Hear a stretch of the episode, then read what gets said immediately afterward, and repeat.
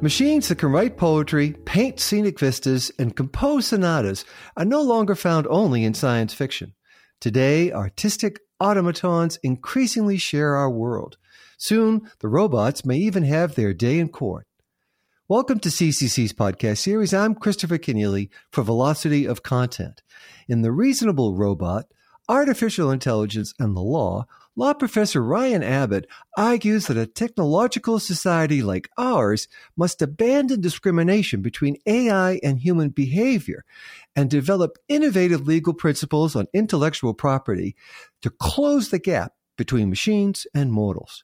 Professor Abbott joins me from Los Angeles to explain why a reboot for robots would benefit human well being economically and socially. Welcome to Velocity of Content, Professor Abbott. Thanks, Chris. Very excited to be here. Well, we're excited to speak with you. It's a very timely topic to be discussing right now, but the story is one that has a, a, really rich past, and you're going to tell us about that. And we'll start by asking about a court case that you're involved in. In June 2022, your client, Dr. Stephen Thaler, who is a developer of artificial intelligence systems that generate creative output, sued the Copyright Office. In 2019, the U.S. Copyright Office had refused to register a copyright claim from Dr. Thaler for an author identified as the creativity machine. The Copyright Office has consistently refused to extend copyright protection to non human creations over more than four decades. Why do you think it's time to reverse that? You know, you made a great point. Now is an exciting time to be talking about this because law professors have been interested in this sort of thing really for a very long time. And, and so have technologists because AI has been functionally making creative works for a very long time people have alleged that this has been going on for decades. It hasn't been traditionally very interesting to lawyers, policymakers, and industry because while the technology existed, it just wasn't that commercially useful. And last year, we saw a real paradigm change in the ability of these generative models now open to the public online to make art and literature and images and text at scale in ways that have value to people using it in all sorts of activities. And so while these kind of legal issues have been really around a long time, they have just suddenly picked up a real commercial importance. And people who weren't looking at it before are now thinking carefully about it. The US Copyright Office has had an official policy since 1973 that human creativity is a fundamental requirement to protect a work with copyright. Other jurisdictions do it differently. The United Kingdom, for example, has a law from 1988 that says in the absence of a traditional human author, a work can still get copyright protection. It's called the computer generated work, and there's a slightly different framework for it. But the Copyright Office policy has never been tested in court. You know, probably because again, while of theoretical interest, you know, until if an AI can make a song, you know, that's very interesting. If it can make a song people actually want to listen to, that's on the radio, that should be generating streaming royalties, suddenly there's a reason to litigate over it. Uh, but this Copyright Office policy has never been tested in court, and nowhere in the Copyright Act does it say an author has to be a human being. In fact, for more than a century, the US has had corporate authors. So corporations can be legal authors, not acknowledging a human being. And the Copyright Office largely draws on case law, where courts considered creativity and put it in human centric sorts of terms, but really did so based on an assumption that a creative actor is a person, that human creativity is exceptional. And in fact, the cases they rely on are from the 19th, or 19th century, before really the development of modern computers at all. So we argue that they're wrong to rely on that sort of thing and that protecting AI generated output is consistent with the purpose and the language of the Copyright Act, which is to promote the generation and dissemination of new works. You know, increasingly in the future, instead of music and movie studios just going to human creatives to do things, they're going to be using generative AI systems to do some creative work in ways that have social benefit. And, and that is really the intent of the Copyright Act, and that's what providing protection would allow. And as AI and other new technologies reach new heights, Professor Abbott, it's still true that the bar for copyright is fairly low. Tell us about that. The bar for copyright is exceptionally low. You know, to get copyright protection, a work has to be original and there has to be some amount of creativity associated with that.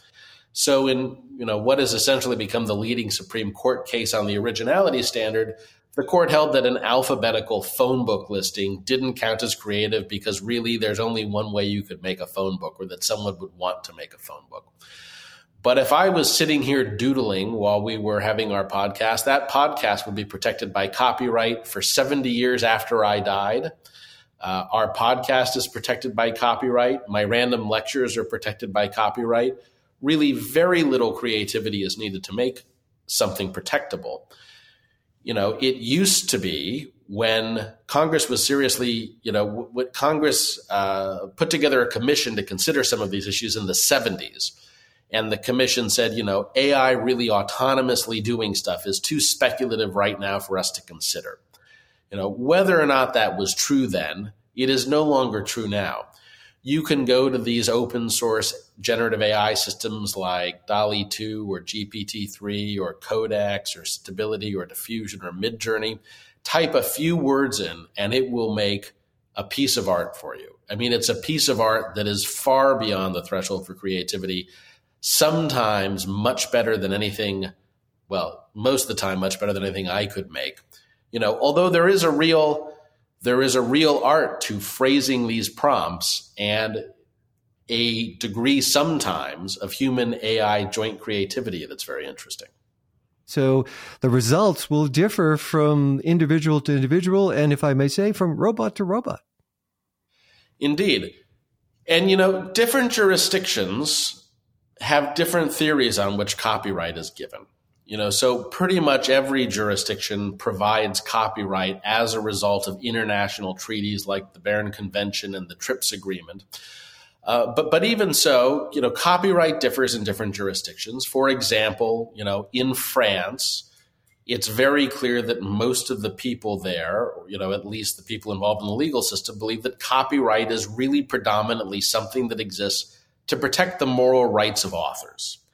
And, you know, if that should happen to have some sort of commercial impact on the publishing industry, so be it. You know, but really there's a real focus on authorship and moral rights.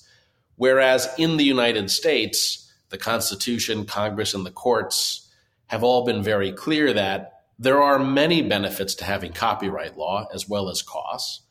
And authors do benefit directly from having copyright protections but the primary beneficiary of the law is intended to be the public. And the theory is that providing authors with these incentives, you are encouraging people to engage in activity that has a broader social benefit. And so, if that's the theory on which you're providing benefits, that fits very neatly into a concept where AI is being used to provide these benefits. If you really only wanted to encourage people directly doing creative things or other sorts of goals of copyright law, as they might in other jurisdictions, you might feel a bit differently about it. And with AI and machine learning systems, they train and refine their skills based on millions, even hundreds of millions of publicly available copyrighted works. And recently, artists and other creators have begun to allege infringement in such cases, and they are suing many leading technology companies over these practices. What do those complaints seek to establish, and how have the AI developers responded? Well, those complaints are a fairly new thing, and the AI companies have not responded in court yet to them. Two class actions were filed at the end of 2022, you know, by a similar, the same or a similar group of lawyers against uh, leading marketers of generative AI systems. You know, one involved Codex, which is this automatic code generator basically you give it prompts and it helps code the back end of, for example, an application or a website. And that complaint alleged that Codex used open source code, which it was free generally to do, but it wasn't giving attribution, which was one of the license requirements of the open source code, to where it came from. And so the complaint alleged that that was copyright infringement. Another complaint filed by that group as again a putative class action against some of these AI image generators is that using copyrighted images to train an AI was infringement because it involves copying the image many, many times, which copyright generally prohibits without permission. And it also alleged that the works coming out of these AI systems, when they were made in the style of a particular artist, were derivative works, which means they would be infringing. And this raises really some very interesting questions that are somewhat open even when people are involved. You know, this question of whether you can train AI on copyrighted works is very controversial and important. Some AI developers say that training an AI under US law should be fair use you know, so we have a legal doctrine that says, yes, it's copyright infringement, but we think it's fair because it meets certain factors. You know, generally rights holders believe that they should be given the opportunity to license their works for that sort of use, potentially to prohibit it being used if they don't want. For example, if an artist says, I don't want your AI to be able to make something in my style, I just am not going to license this to you. Or if they do want to license it, to get fair remuneration for doing so. So cases have looked at AI training, text and data mining in different sorts of contexts, but never really here. And there's some really interesting open questions about whether an artist's style is protectable and exactly how. And these cases should generate some useful law for right holders and for attorneys working in the space. I should also mention Getty Images recently announced that they were bringing a lawsuit against one of these AI art generators in the UK, again, based on the theory that it used Getty images to train an AI and that these images were part of output being made, and this was all done without a license. You know, some of these systems have used a very large number of works found in a variety of places, including the internet. Professor Abbott, how should the U.S. and other countries possibly develop AI policies and laws that you think would prove beneficial for society? That's a great question, and it it's something jurisdictions have been thinking about for a long time, you know, and we're just getting to the stage where jurisdictions are ramping up the number of rules and regulations they have on AI. And there's two kind of fundamental mindsets about regulating, you know, one of which is that the law historically lags behind technological evolution and that maybe we should let that happen and let the market do what it will. And the other view is the law should precede technological development and that's largely a view I hold in the sense that laws and regulations exist to promote generally the public interest. And there are ways that we want these systems to develop in socially useful as opposed to socially harmful sorts of ways. And this really requires that policymakers be thinking deeply about these issues and thinking about what rules will best promote social interests you know, rather than coming to the party years late and trying to regulate once the damage has already been done. You know, on the other hand, exactly how to regulate is a very complex issue, and there are a lot of complex issues here. And it does differ by sector. But if you think about copyright, for example, you know, I think the policymakers should be looking at well, why do we have copyright law? What problems is it trying to solve? In the United States, we have copyright law to promote the generation and dissemination of new works. And so rather than taking a very textualist, literal approach to the Copyright Act and trying to think, well, someone wrote this in the 70s without AI in mind, you know, how can we shoehorn something in here? Taking a step back and saying, well, with AI making works, is that something we want to protect or is it not something that we want to protect? You know, and, and thinking about that and what the implications of it are, and then what rules follow. To me, the right rule that follows is well, this is the sort of thing that we do want to protect, so we should be clear that we want to protect it. And it is, of course, not just protecting AI generated works, it is AI generated works and infringement. It is text and data mining. It is training AI systems more broadly. It is AI challenging other fundamental tenets of copyright law, like style. You know, we have laws on when style can be protected. And those laws were developed in a time where it was kind of difficult to copy someone's style. It's, people can do it. takes a lot of work. Only some people can do it. You know, but in the age of AI, it is going to be very easy to copy someone's style. If you have an AI music generator and you want to make a best-selling hit that sounds like Taylor Swift wrote it, the time is not far from when we'll be able to ask AI to do that. I mean, AI does that right now, just not that well. But it won't be too long until people actually want to hear that music. And, and that's going to fundamentally change these tests and what the right outcome should be. And it seems to me, Professor Abbott, that copyright has played an important role in, in, monetization of works. But the situation you're describing is one where copyright potentially can drive innovation, creating exciting new works that we don't even imagine right now. Well, I think that's exactly right. In the case of an AI, it's generally the case that a lot of the cost involved in making these generative systems comes upstream the specific generation of one creative work. You know, once an AI is fully trained and operational, the cost of having it make additional works is, is not so great. So this incentive here is really acting upstream on the people making and developing these systems. And instead of encouraging someone to make specific creative works, you may be encouraging them to build systems that make creative works. And the more value those works have, the more you're encouraging people to build these systems and build systems in ways that are really going to make creative works in ways we can't now.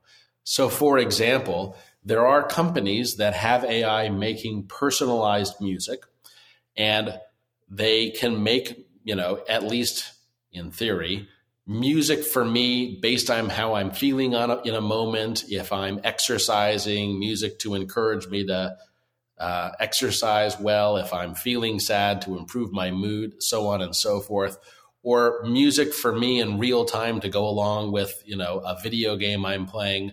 The idea of having your own personalized composer with you, making music on the fly to change how you're feeling in that moment is a really interesting and, you know, ethically fraught sort of activity that we haven't really had to consider up until now. Well, Professor Ryan Abbott, author of The Reasonable Robot Artificial Intelligence and the Law, thanks so much for joining me today and discussing these issues. My pleasure. That's all for now. Our producer is Jeremy Brieske of Burst Marketing. You can subscribe to this program wherever you go for podcasts, and please do follow us on Twitter and on Facebook. You can also find Velocity of Content on the CCC YouTube channel. I'm Christopher Kenneally. Thanks for listening.